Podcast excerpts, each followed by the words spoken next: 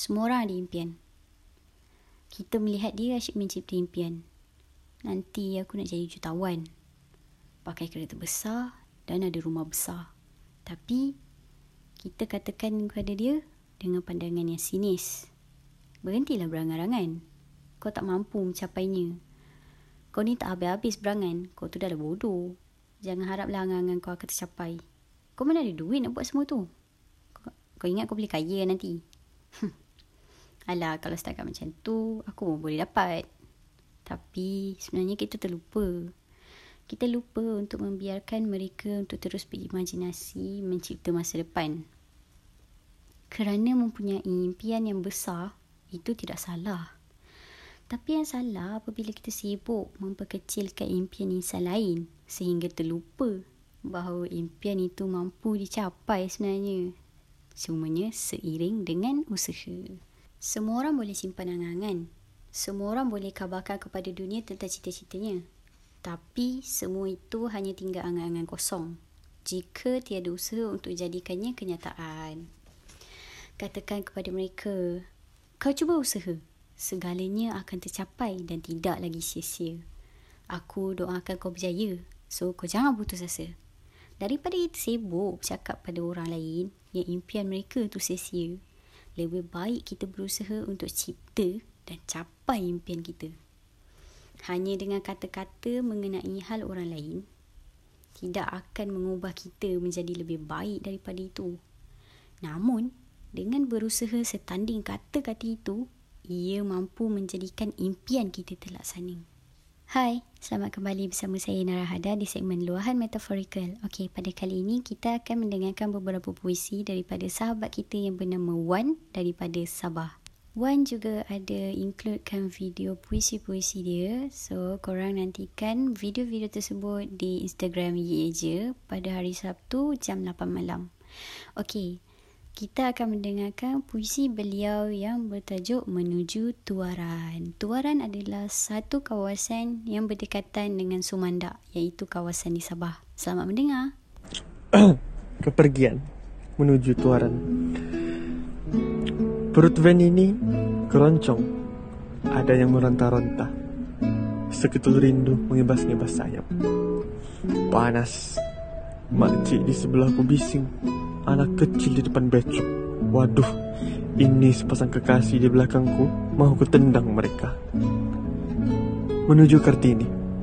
Aku tak suka van ini berhenti. Teruskan gelongsor. Rinduku lagi penting daripada penumpang lain. Iseng di kafe. Kita minimalis yang manis.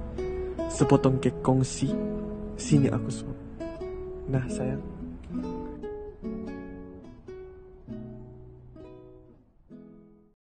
Ya, itu dia daripada Wan dengan menuju tuaran. Seterusnya kita akan mendengarkan puisi beliau yang bertajuk Hari Tanpa Politik. Selamat mendengar. Hari Tanpa Politik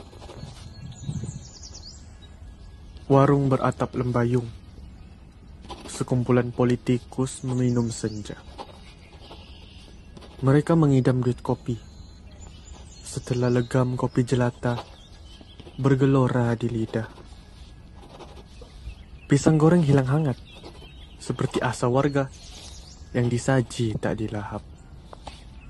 Politik adalah rokok yang mereka kongsi sekotak, lalu mati di liang yang asing. Warung nuansa maghrib. Ada anak-anak melihat matahari benam, berasumsi hari tanpa politik adalah merdeka. Terima kasih kepada Wan kerana mengongsikan puisi-puisi karya beliau. Ya, yang tadi itu adalah puisi Hari Tanpa Politik. Okey, kepada anda di luar sana, sudi-sudilah jenguk Instagram dan website Ye Je. Dan nantikan episod-episod yang hebat daripada kami dan ada lagi yang ingin kami kongsikan kepada anda. Um, untuk kalian di luar sana yang ingin hantar puisi, boleh contact direct pada aku iaitu Narahada. Korang boleh search je username Narahada di Instagram di Instagram. Dekat following Instagram ye, ye je pun ada. Kalau korang malas nak search lah kan. Uh, ada je kat situ. Dan untuk setiap post dekat Instagram UA je ada warna mereka yang tersendiri warna, merah, warna biru, warna purple, warna hitam dan juga warna oranye korang boleh tengok sendiri dekat Instagram UA je Okay, untuk pesanan aku di episod kali ini adalah untuk korang sentiasa be true to yourself and write your own stories. And when you are writing the story of your life, don't let anyone else hold the pen.